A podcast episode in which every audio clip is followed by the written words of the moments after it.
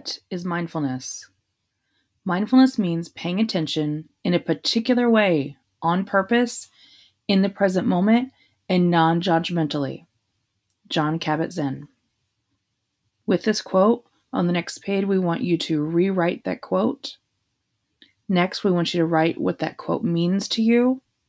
Do the best you can, even if you can only do parts of the quote.